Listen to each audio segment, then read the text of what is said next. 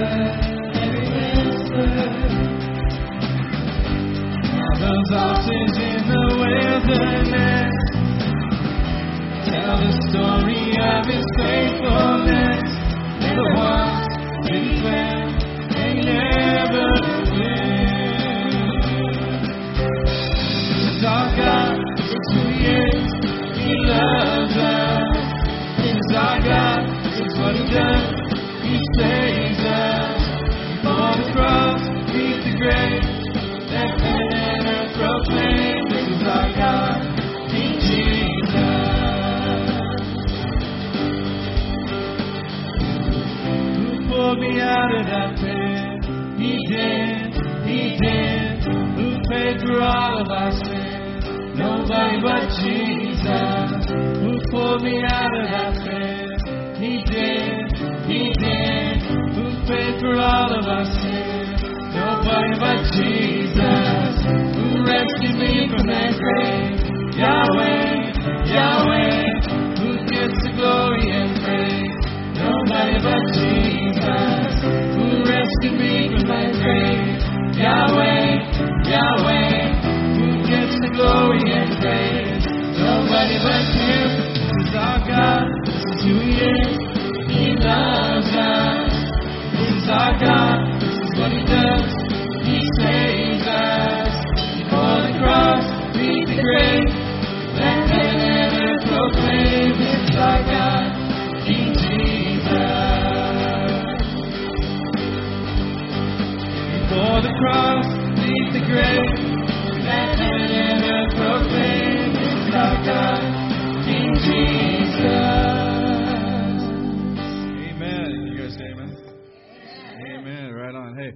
If you guys could, please say hi to somebody near you or somebody far away from you or somebody behind or in front of you. we have a missionary video that we're going to do. So, and pray for our missionaries. So I'm going to push the pause button. I'm going to listen to Trudy. Yes, I am going to do missions.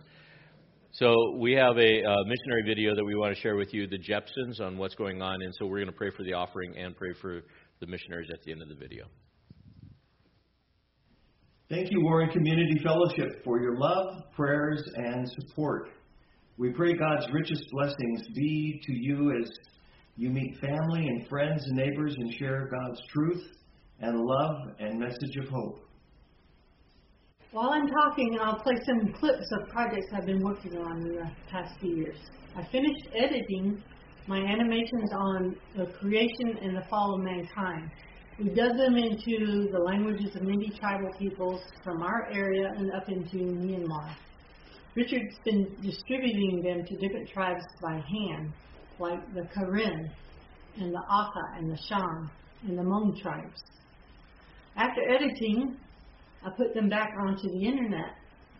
The Fall of Mankind animation in the Hmong language drew 34,000 views within this first month online.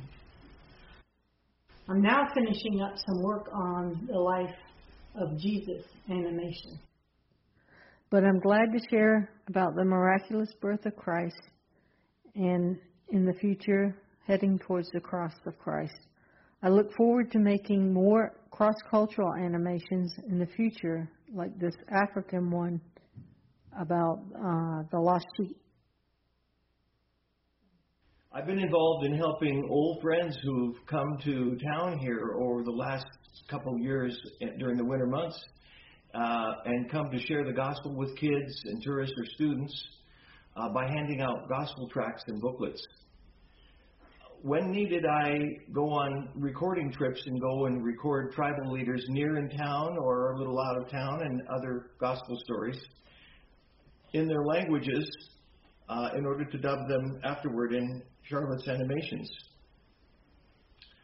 I also am working on a very important book I hope to pass out after it's done on God's creation of mankind and the spread of believing tribes who left uh, at the time of the Tower of Babel and carried on faith in the one true God. Um, and I'm doing research on books, in books, and on the internet. Some of these tribes continued to follow the true and living God and have, to varying degrees, retained the stories of creation, the fall, the flood, and the Tower of Babel up to today. The book gives proofs that God has had an ongoing witness to mankind. And man was originally brilliant and spiritual and did not evolve. Rather, God has kept these tribes until today for his message of hope. We thank the Lord for your prayers. Please pray we'll be safe on the road on our motorcycles. Char has one too. And that Charlotte will be led of the Holy Spirit in creating animations. And that I, Richard, will be successful in establishing relationships, making recordings, and finishing the book on creation and the Tower of Babel, which we'll hand out to tourists.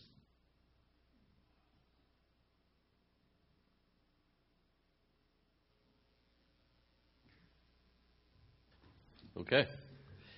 So Richard and Charlotte are, are doing a great work, and, and the reason why we shared that um, is it's every month we change on our, our missionaries that we're praying for the next month. So we're going to pray for Richard and Charlotte um, throughout the next month of February and watch God work. It's amazing to be able to see these animations that actually take the gospel and, and, and put it into people's cultural context and into their, into their own language that they can understand. So well, let's continue on in our, our worship this morning through giving and praying for our missionaries and praying for Israel. God, we thank you for all that you've blessed us with. Lord, we would ask that uh, you would be with Israel.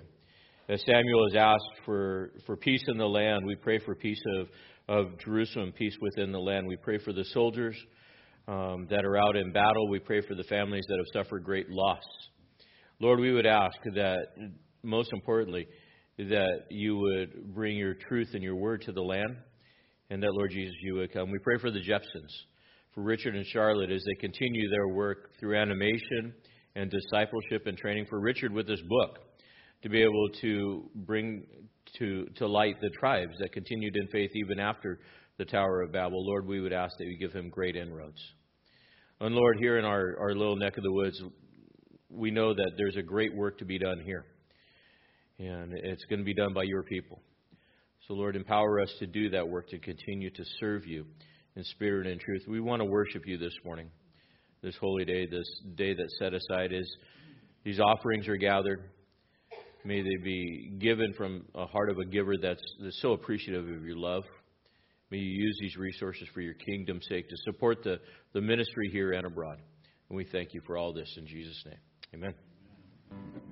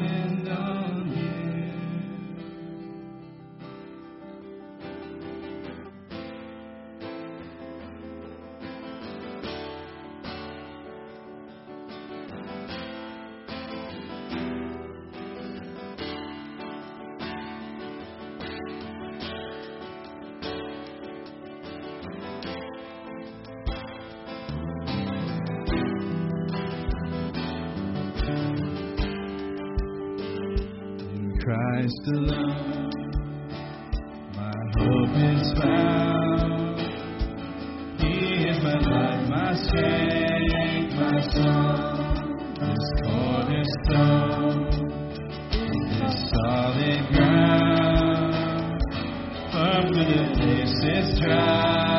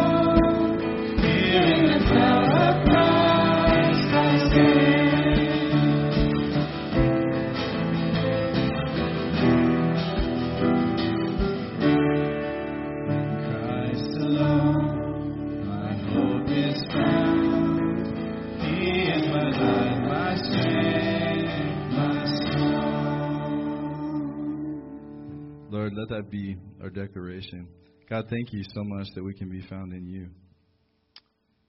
God, there's a lot of us in here, Lord, that know you. I don't know everybody in this room, Lord, but I know, God, that we all need to hear your word and your truth. We all need to be uh, directed by it. We all need to be submitted to it. We all need to be listening to it, God. So I pray that you would help us to allow you to be Lord in this room today by giving honor, by giving uh, glory to your word, to your truth, God. So we pray and we just ask that, Holy Spirit, you would speak to our hearts this morning. You speak through Pastor Cary. We're just grateful to hear truth this morning. In Jesus' name, amen. So hopefully you guys brought your Bibles this morning. We're going to be bouncing around and taking a look at a number of different scriptures. We're answering the question, does truth matter? And the answer is absolutely what? Yes, it does matter. There's a story about a guy that that decided I, I need to go out hunting. It was winter, it was cold, and and he he needed a coat. So he said to himself, I'm going to go out hunting and he grabbed his gun and he went out to the woods and he went looking for a bear. And as he's moving through the woods and he's he's he's going to hunt a bear because he's going to get that bear and skin it for his coat. And out through the brush, this bear comes crawling along. And he gets that bear in his sight. And he stares him down through his scope. And the bear says, Wait, wait, wait a minute. What are you doing? Well, the man says, I'm cold. I need a coat. And the bear says, Well, I'm hungry. I need a meal. Can we compromise? In the end, the man was very warm. And the bear had his meal.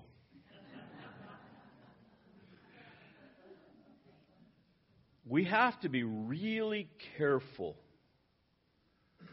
about compromise. We have to be very careful on, on following and listening to, to someone that is trying to sway us. The Bible is really clear about Satan. Pictures him as a roaring lion. 1 Peter 5 8 says this Be of sober spirit, be on alert. Your adversary, the devil, prowls around like a roaring lion seeking someone to devour. The world and even Satan himself will tell you Satan's not real. That's not real. This whole spirit is not real. You know, one of the greatest deceptions is getting you to believe that Satan is not real. Why? Because then you become his lunch. We look at this and we see how Satan began this work. In the garden. In the garden at the beginning of creation, Adam and Eve were in the garden, and Satan came with his first deception. You know the account. Did God really say? When you study that account with Eve and Adam and eating of the fruit of the tree in the garden, and that whole conversation that takes place in Genesis chapter 3, the question really was not only did God really say, but is God really good? Does God really have your best interest in mind within that? To attack God's goodness, God's graciousness. God's not really good because he's holding back from you. God's not really gracious because he doesn't want you to be like him. You know the account.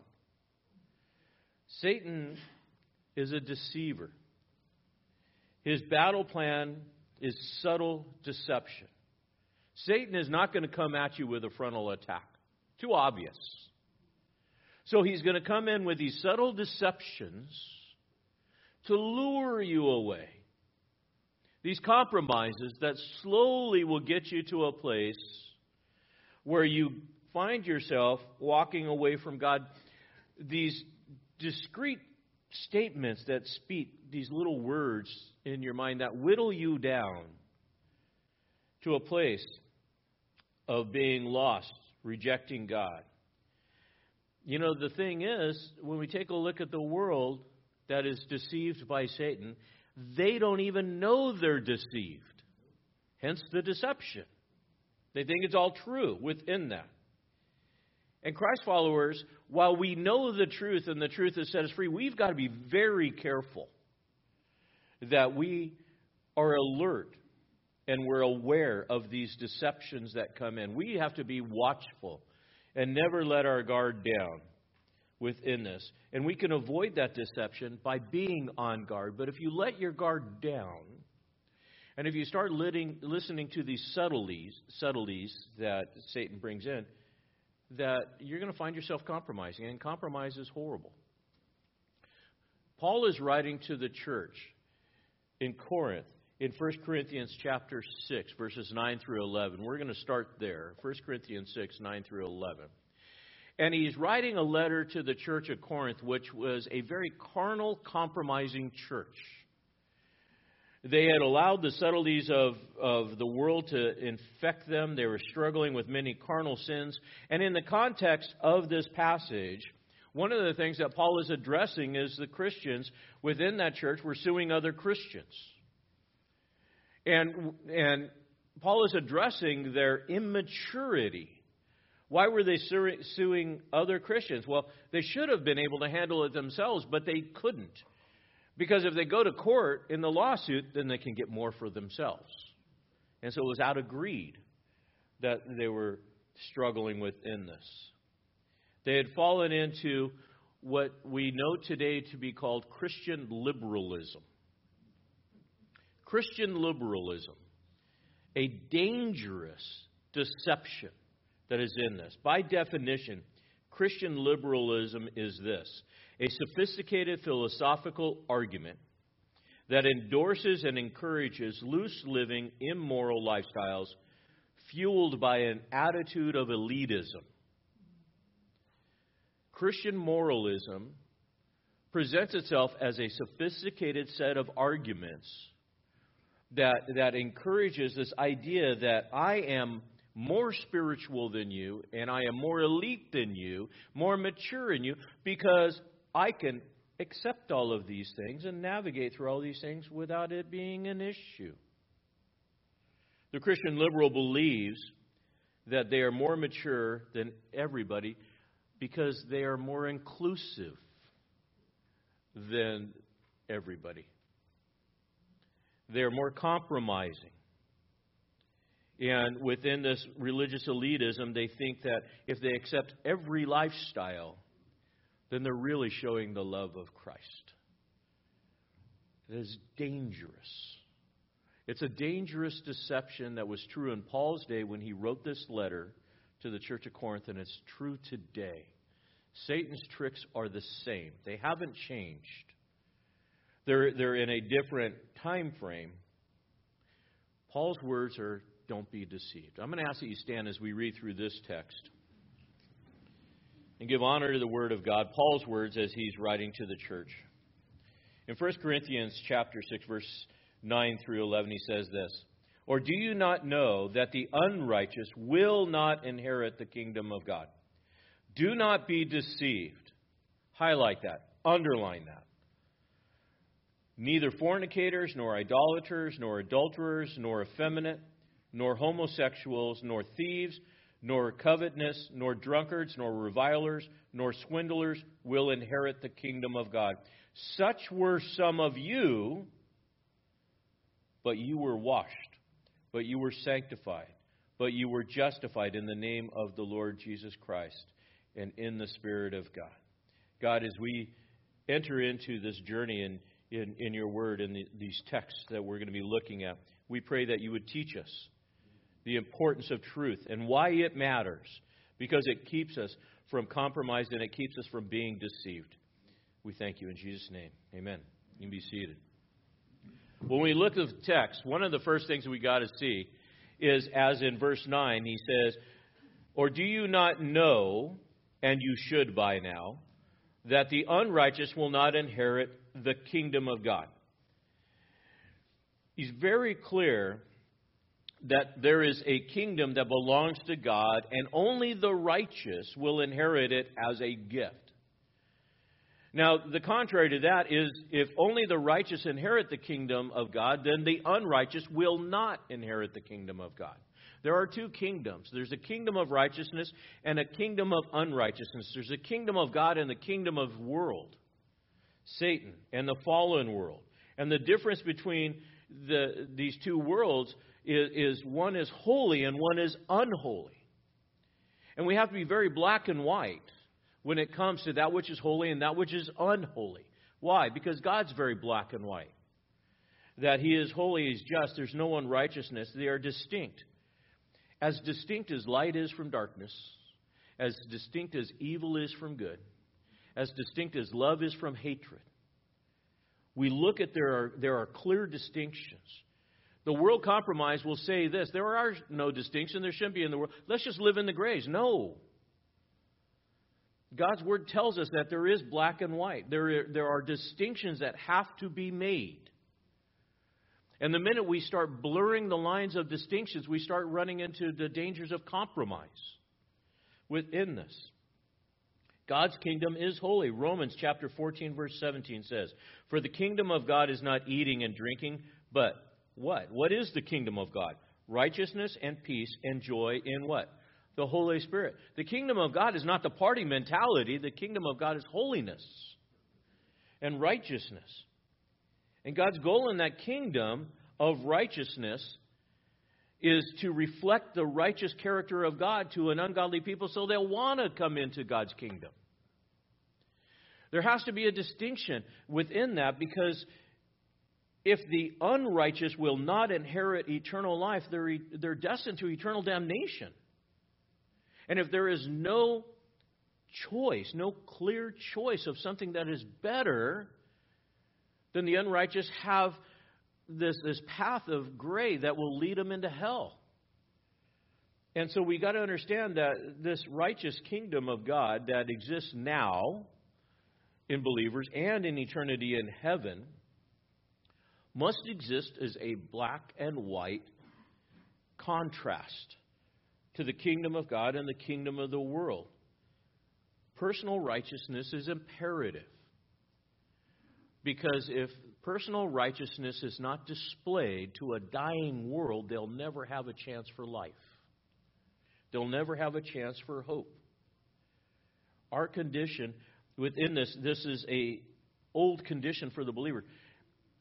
Every person in this room at one point in their life was unrighteous. Every person. We all are sinners. Every person one point was unrighteous until something changed. And it was God who changed us. Colossians 1:13 says this: "For he, being Jesus, rescued us from the domain of darkness and transferred us into the kingdom of his beloved Son." What was the transition? A work you did? No. A work of grace that God did through Jesus. And he transferred you out of the kingdom of darkness into the kingdom of light out of the kingdom that was going to be destroyed of this world into the kingdom that's eternal. Today's message, is we take a look at God's Word and as we're going to pass through some passages, are going to be uncomfortable for you. Because they're going to challenge some of your presuppositions. But I think it's important, as Paul was challenging the church of Corinth, God's Spirit wants to challenge us within this. Paul's not giving new instruction. This is not new to you, is it? You know this. But are you living it? Paul's instructions to the church of Corinth, they knew it, but they had drifted and they were not living in this kingdom. The kingdom now, the kingdom rule, the kingdom that keeps us from sin, sorrow, and suffering within this. God's rule in his kingdom is a moral obligation for those that have entered into his kingdom. Do you follow me?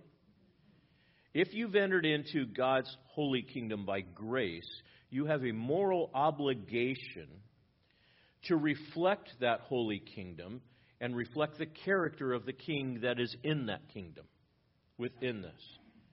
And it's the believer's hope of, of entering in permanently into heaven that purifies them. 1 John 3 3 says this And everyone who has this hope fixed on him purifies himself just as he is pure. As we look at the holy character of God in his holy kingdom, that contrast should, should purify us. Now, that's an ongoing process. It's called, in a fancy religious word, it's called sanctification.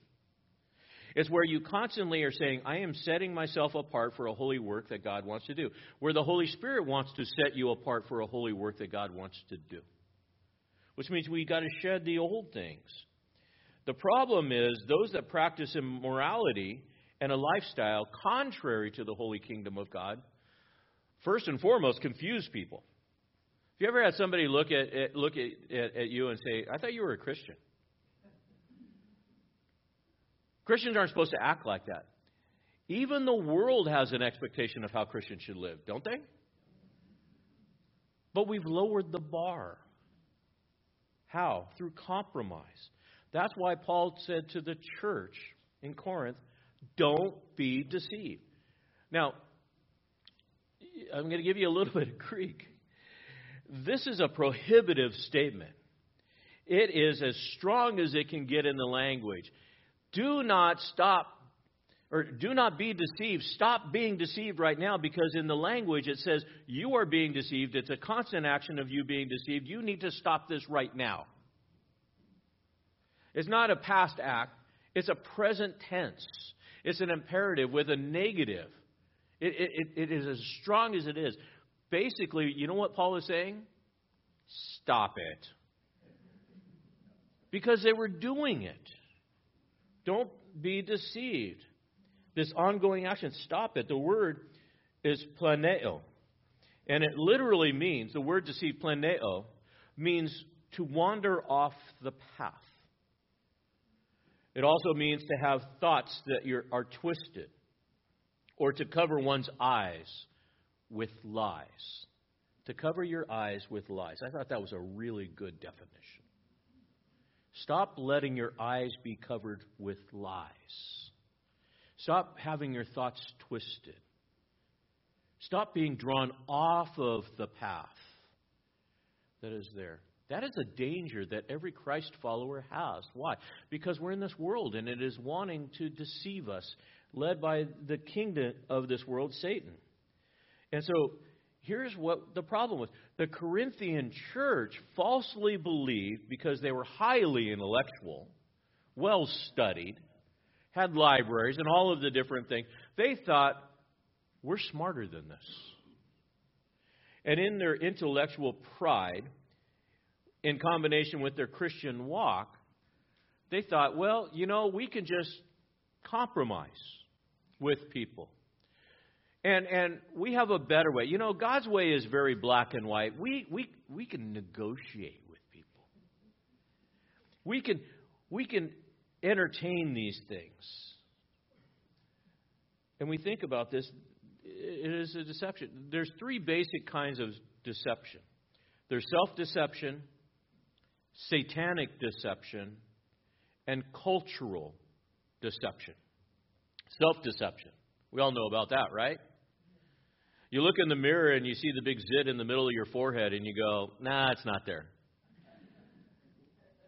And then you walk out and you're talking to your friend and they go, hey, you know, what's that big cyclops thing going on in the middle of your face? It's not there. I believe it not to be there. You can believe it all you want, but you look like you got a unicorn, buddy. Self deception. It's dangerous. Satanic deceptions. These are where these thoughts and these evil things come into our mind that, that are demonically driven, that are meant to draw us away. Cultural deceptions. Everybody's doing it. These cultural compromises that bring us out. As I said also, all believers prior to Christ were deceived at one point until Jesus calls out. Again, 1 Corinthians 12, 2, he says, You know that when you were pagans, you were led astray by the mute idols, however you were led. We got to understand, prior to the Holy Spirit, prior to Jesus removing the scales of deceptions from our eyes, we were led astray. I used to party. I used to drink. I used to do the drugs. I used to do all of the different things. And I thought it was great. I remember in high school saying to my friends, I can't wait till we can party in hell together. And I meant it. And I grew up in a Lutheran church and went to a Lutheran school for eight years. And hell did not scare me that, man, until I realized what hell was. And when I realized what grace is. And so we think about the unbeliever, he's deceived. Why? Because the lies are over his eyes. Satan has culturally drawn people away. The difference between those in the kingdom of God and those in the kingdom of the world is those are those that are in the kingdom of God know better. You know better. We know we the difference. Those that are under Satan's deception, they don't know any better because they're in darkness. It's kind of like a fish. A fish doesn't know he's wet. But you're wet. What do you mean I'm wet? You're in water. Sinners don't know they're sinners because they're surrounded by the darkness that they're around. And they just don't get it. But Christ followers know better. And so Paul warns us against these deceivers. In fact, all throughout the New Testament, there are warnings of deceivers. For example, Jesus did this. In Luke 21 8, Jesus warned against deceivers, and he said, See to it that you are not misled.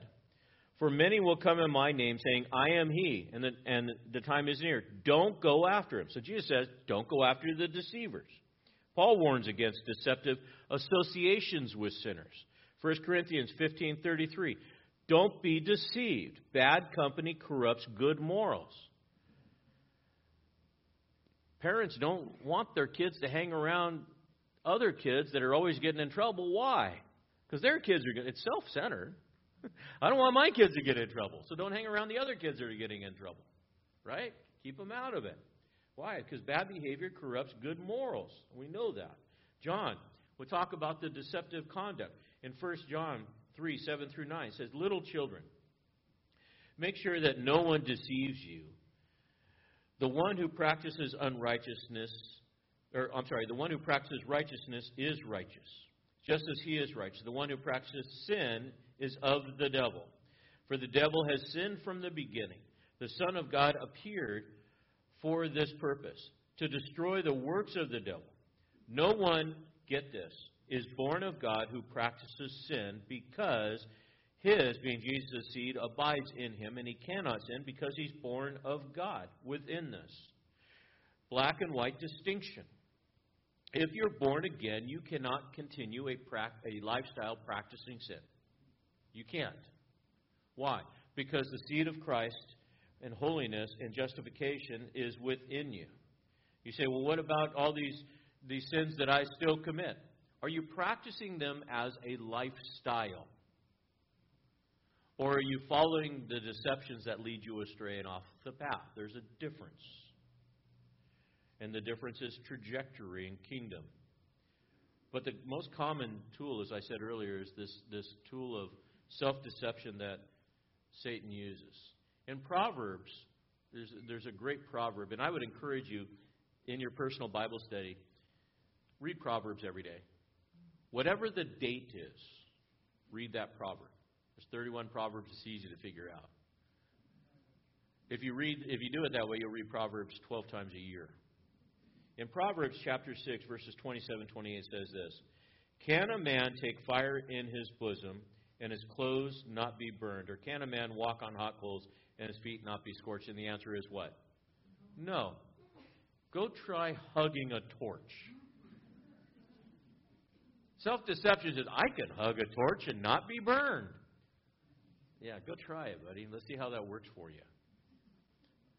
So we look at this this idea, and, and we see Paul saying we got to guard ourselves. Don't be deceived of these dangerous deceptions because they're going to lead us astray. So then the question is, well, what are those dangerous deceptions? I've got some lists. Paul gives us one set of lists that we're going to go through briefly, and then there's some other things that I want to share with you. Five specific deceptions that we want to watch out for. If you're one that takes notes, you can, or you can go back and watch this on YouTube and catch them all. Um, there's a lot here and a lot of information. Paul's list is dealing with deceptive lifestyles. Keep in mind, these are those that are practicing these lifestyles of unrighteousness. Modern Christian liberalism has tried to redefine these lifestyles as not being sin. Hear me clearly. They have Christian, modern Christian liberal commentators have reframed these lifestyles so that they're not as bad as they seem within this. Why? Because we don't want somebody to feel bad about themselves. I can tell you this a person's eternal destiny is more important than their feelings. Tell them the truth. Because when they're in eternal damnation and they think back and they say, Well, I knew Cary, and Cary was a Christian, but he never told me the truth, and that truth could have kept me from coming here. It's a powerful thought. So these modern Christian liberal commentators have redefined or softened these prohibited, and hear me clearly, these are prohibited lifestyles that are very clear. Paul says that there are sexual and sensual sins that are in here. Fornication, the word in Greek is porneia. Porneia. What makes you think of, what word, English word, makes you think of in porneia? Pornography within this. Idolaters. You say, well, how is an idolater a sexual sin? Because in the culture of that time, part of the idolatry was the practice of orgies. The practice of these things that, that would participate in these sexual activities as they would worship these false idols and these expressions. Adulterers. Those are those who would have um, relationships and, and with those that are not their spouse. Effeminate. The word is malakos. Malakos is an interesting word because it literally means the transformation of a male nature to female nature. That's the word effeminate. Those that would transfer their God given nature from, from one gender to another. Gender transformation. Homosexuals. Aspensonitas. It literally means male bed partners. It's much more graphic when you get into the actual, the deeper definitions that we're not going to because we're going to keep it. But you know. I don't have to explain it. These lifestyles are prohibited by God in the kingdom of God. Then there are those social sins against others. There's the thieves, the covetousness, drunkards, slanders, swindlers.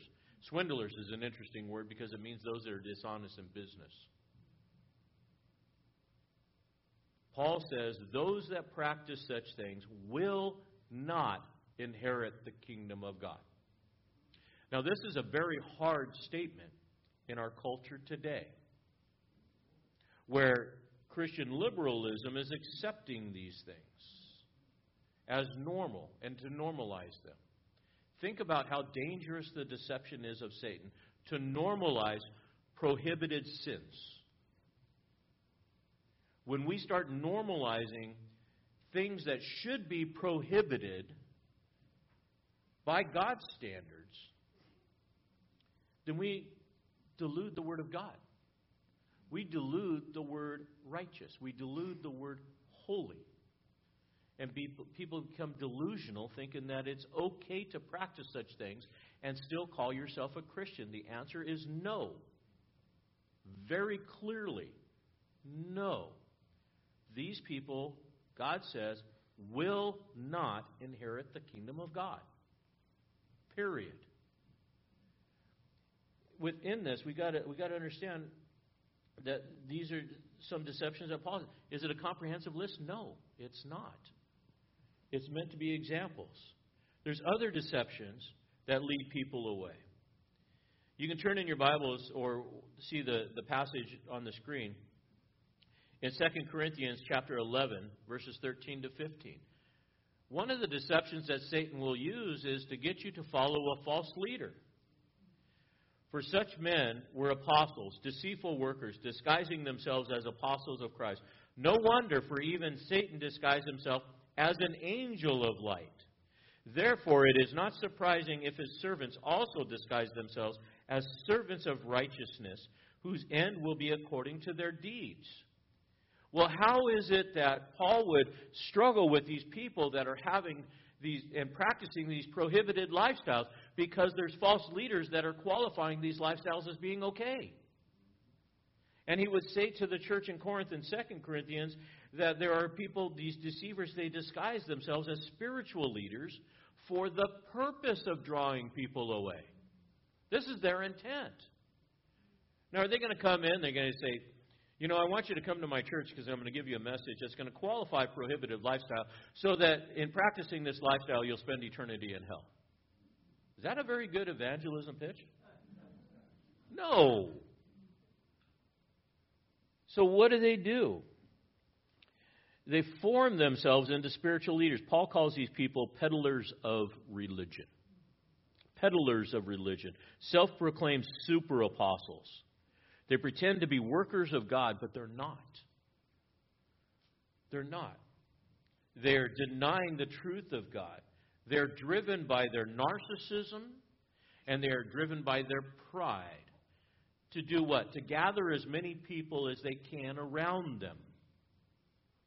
You think about this.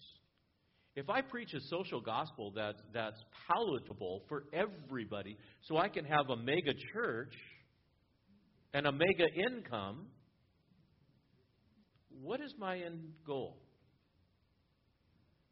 To make money? To be prideful? Do I really care about the people? No. And so Satan will use false apostles and deceivers. And it is no doubt, the text says that Satan will appear as an angel of light. He's really an angel of darkness. But the text says disguise. It's interesting because that Greek word disguise means to fashion oneself in the manner of. In other words, Satan, who is an angel of darkness, will fashion himself as an angel of light for the purpose of deception, and so will all of those that are under him. To be in that place. And they fashion themselves as servants of righteousness and super apostles of Christ, and they're not. A second dangerous deception is these false apostles will teach false doctrine. 2 Timothy chapter 4 verses 2 through 4, Paul says to Timothy in an imperative, preach the word. Be ready in season, out of season, reprove, rebuke, exhort with great patience and instruction. Why? For the time will come when they will not endure sound doctrine, but wanting to have their ears tickled and they will accumulate for themselves teachers in accordance with their own desire, and will turn away their ears from the truth, and will turn aside to myth. Young Timothy in the town of Ephesus preached the word. Why? Because in Ephesus, this ungodly town, full of idolatry and sensuality, people are going to turn away from the word and they're going to add to themselves people that tell them what they want to hear. Why is it that we need the Word of God? Because it keeps us on the path unto righteousness and holiness. Paul's admonition was preach this Word in the face of cultic activity, cultural deceptions. There's five imperatives in that passage preach, teach, reprove, rebuke, exhort. Now, we're okay most of the time with our teaching and our preaching. But rebuking, that's correcting. We need to be in that place where we can reprove somebody. And Paul was concerned that Timothy would stop preaching the truth, that he would water down the gospel. And so he says, Don't do it. Preach the truth. Because you'll be the clarion of truth in a place that is culturally deceived. The third dangerous deception is what Adam and Eve fell to the lust of the flesh, the lust of the eyes, and the pride of life in the garden within this. John covers this in his letter to the church in 1 John 2 15 to 17. He says, Don't love the world, nor the things in the world. If anyone loves the world, the love of the Father is not in him. For all that's in the world, the lust of the flesh, the lust of the eyes, and the boastful pride of life, is not from the Father, but is from the world. The world is passing away and all its lusts, but the one who does the will of God lives forever. If you love the world and the things that are coming from the world, you're loving something that is going to be destroyed. The world is not eternal. But if you love the things that are part of a temporal world that is, that is going to be wiped out, and you become part of that, you'll also be destroyed.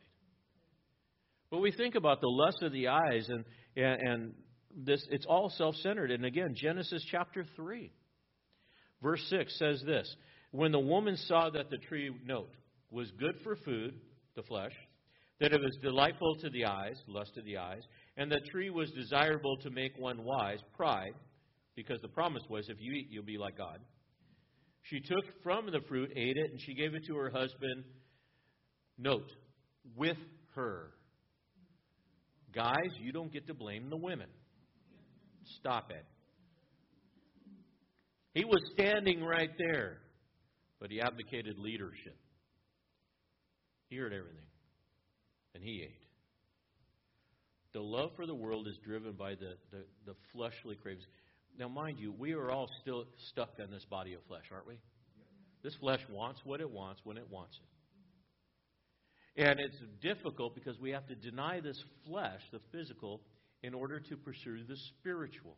So while something might be good for the body, it may not be good for the soul. And so you have to say, look at, I can do this, but is this the best thing for me within that? And, and Satan will say, ah, go ahead, it's not going to matter. But it does. A fourth deception is lying to God. Can you think of an account in the New Testament where somebody lied to God and it didn't work out for them so well? Acts chapter 5, 1 through 5. Ananias and Sapphira. But a man named Ananias, his wife Sapphira, sold a piece of property, kept back some of the prices for himself with his wife's full knowledge. And bringing a portion, he laid it at the apostles' feet. But Peter said, Ananias, why has note? Satan filled your heart to lie to the Holy Spirit. What was the lie? Keep back some of the price of the land. While it remained unsold, did it not remain your own? And after it was sold, was it not under your control? Why is it that you have conceived this deed in your heart? You have not lied to men, but to God. As he heard these words, Ananias fell down and breathed his last, and great fear came over all who heard it. What did he do? Well, under the pretense of the church being of one heart, people were coming and they were saying to the apostles, We want to support everybody that's here in Jerusalem because they need money, need support, need discipleship, those things. Ananias Sapphira said, well, We have a piece of property, we're going to sell it. We're going to give it under pretense that all of it is going to go to God, but we're going to keep back of ourselves. And God said, Oh, no, we're not doing this. And he lied. Does God really care about the money? No. Notice the motivator Satan, who filled his heart. The seed of deception came in. It's interesting because the word kept back literally means in Greek to be, to embezzle. When you read in the Septuagint version of the Old Testament in Joshua chapter 7, verses 1 through 26, that word is the same word that's used for Achan, who kept back the, the things that were set apart. It's the same phrase that is used of Judas in Luke 22 3, when Satan fills the heart of Judas to lie to God within this. Why? Self centeredness, personal gain. The last that we look at within this, and again, there's a bunch more. We could go, we could spend days looking at this in text. But the last is deception is to follow a false dream or vision or false miracles.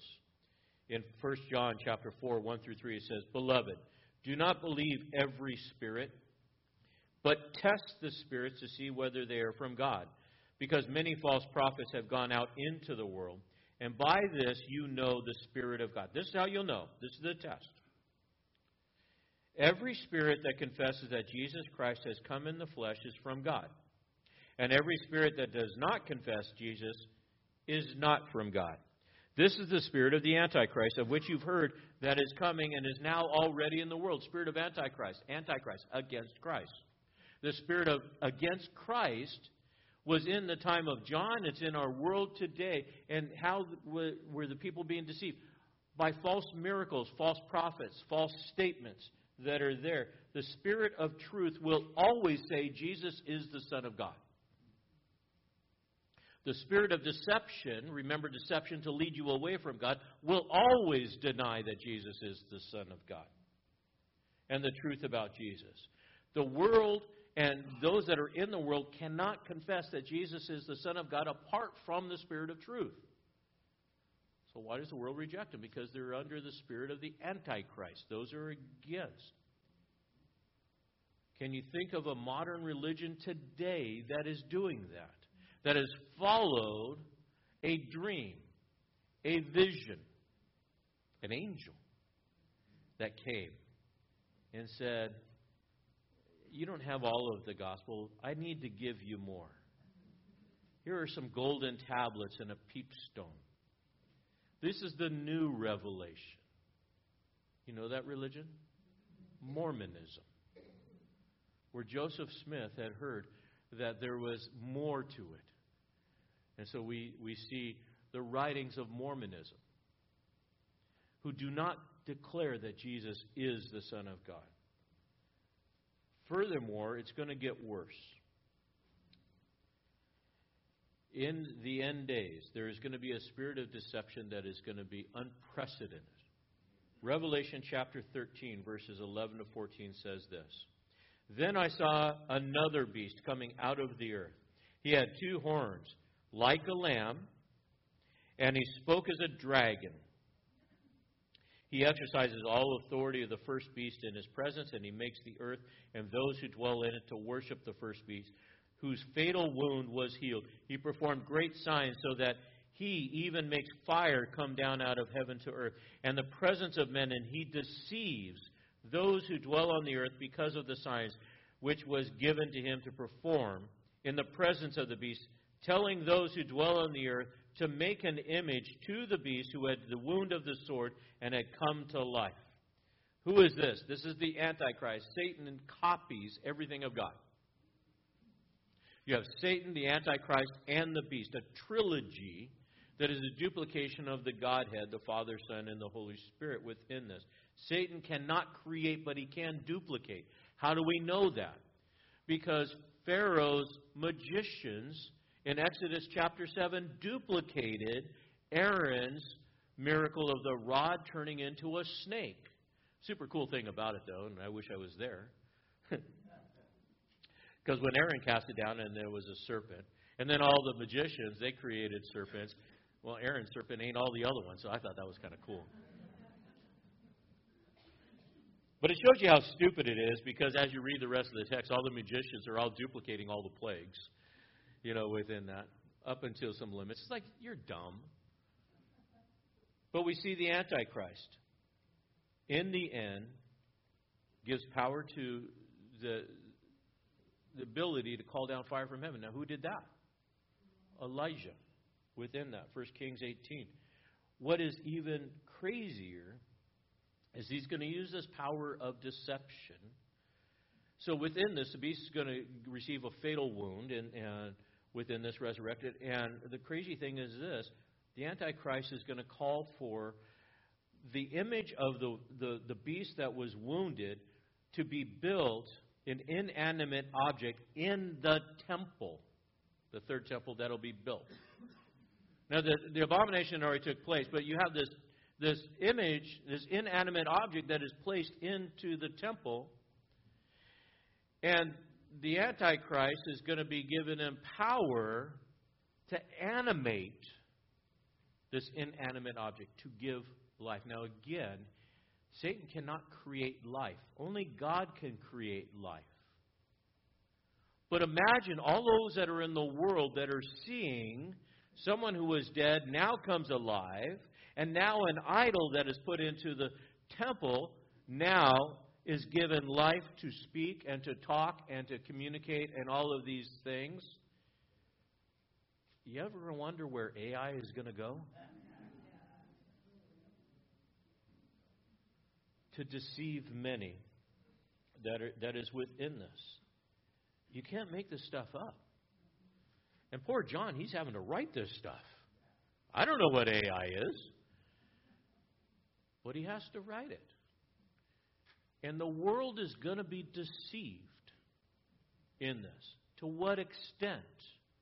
After this inanimate object now is speaking and talking as if it was one that was risen and, and life was given to something that was there, then a declaration is going to be made. You ever wonder how in the world is Satan going to gain control of the, the, the all of mankind? He's going to do it through deception to the point of Revelation chapter 13, verses 16 to 18.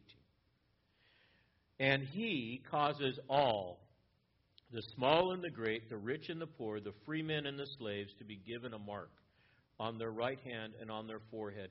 And he provides that no one will be able to buy or to sell except the one who has the mark. Either the name of the beast or the number of his name, here is wisdom. Let him who understands and calculates the number of the beast, for the number is that of a man, his number is 666.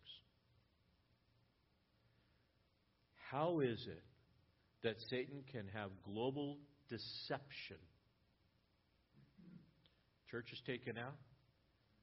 The rest of mankind is deceived through these miracles. People are going to follow that deception and pledge allegiance to this beast. It is a slow cook. The heat is turned up slowly in deception. So, Paul tells us that we need to guard ourselves against dangerous deceptions that are meant to lead us astray. And it's these little compromises, these little deceptions that we accept as truth. We need to be careful. So lastly, how do we avoid this? Galatians 5:16. Paul says this, "But I say, walk by the Spirit, and you will not carry out the desires of the flesh." How do I avoid being deceived? Walk by the Spirit. The Spirit of what? The Spirit of truth. If you walk in the Spirit of the truth, you will never be deceived. If you remain in the Word of God and walk by the Spirit of truth, you will never be led astray. God's Word and the Holy Spirit must have full authority in your life and will keep you from falling, will keep you from being led astray. And as you are walking in the Spirit of truth, other people will have someone to follow and people are watching you. As believers, we need to be on guard. We need to guard our hearts, our minds. We need to guard ourselves against deception because it is out there, people. And Satan is looking at devouring you. He wants you to be his lunch. He wants you to be destroyed. You say, well, Cary, you use some pretty hard words. Yeah, they are. They're very black and white. And God calls us into being righteous as He is righteous. Do not let Satan lead you astray. Let's pray. God, I thank you. I thank you for this time. I thank you for the privilege of being able to come and to be in this place. Lord, as we get ready to, to leave this morning, help us to understand your, your truth and not to live in a compromised life to be holy and separate from the world, but yet be in the world bringing truth and bringing light to those that are deceived. Father, I pray you remove the scales of those that have been deceived. For those believers that have, have wandered, Lord, I pray you would bring them to, back to the path of righteousness for your name's sake. We thank you, God, for all that you've blessed us with. We praise you in Jesus' name. Amen. Yeah. Amen. It's a good word, right? Hey, Trudy, we're just going to do it. Thank you. You got my text, right?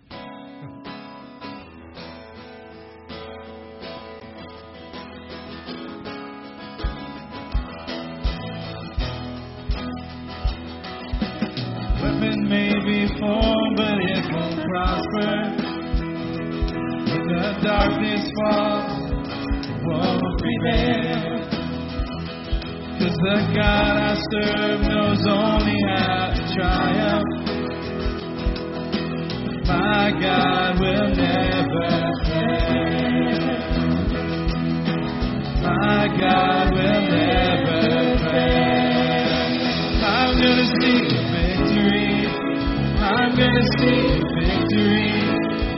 For the battle belongs to you, Lord.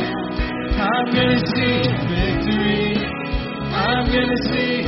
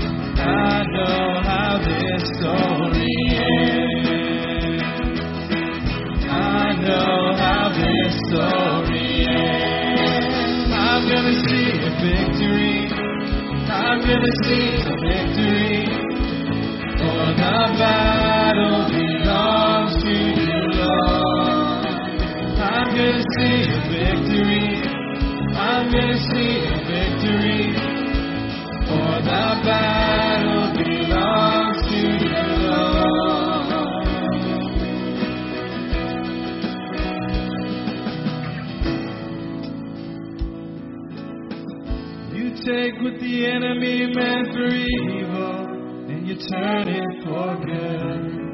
You turn it for good. You take what the enemy meant for evil and you turn it for good. You turn it for good. It's an amazing thing about our God. You take what the enemy meant for evil and you turn it for good.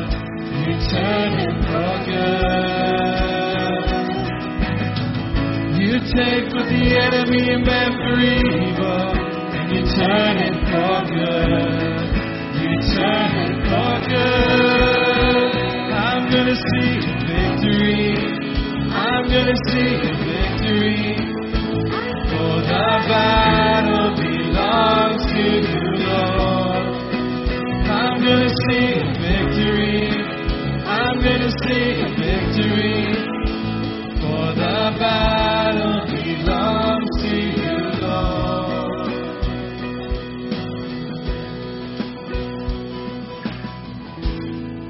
God, we thank you that we don't have to fear evil because you conquered Satan, the world, and this flesh. Lord, may we walk in, in the victory of truth, knowing the truth that sets us free. May we follow you clearly on the path of righteousness, led by you, Holy Spirit, and guard ourselves from those things that will seek to rob us of joy and freedom.